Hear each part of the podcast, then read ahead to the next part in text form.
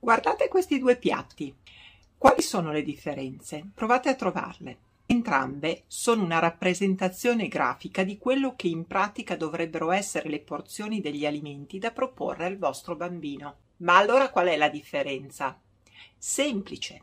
Se noi guardiamo il piatto dai 4 anni in avanti, la verdura ricoprirà almeno la metà, il 50% del piatto del nostro bambino.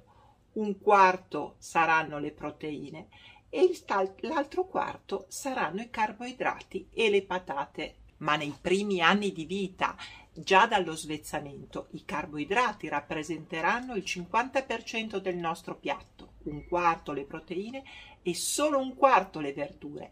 Le verdure nei primi anni di vita vanno utilizzate in piccole quantità perché troppa fibra potrebbe diminuire l'assorbimento di micronutrienti importanti.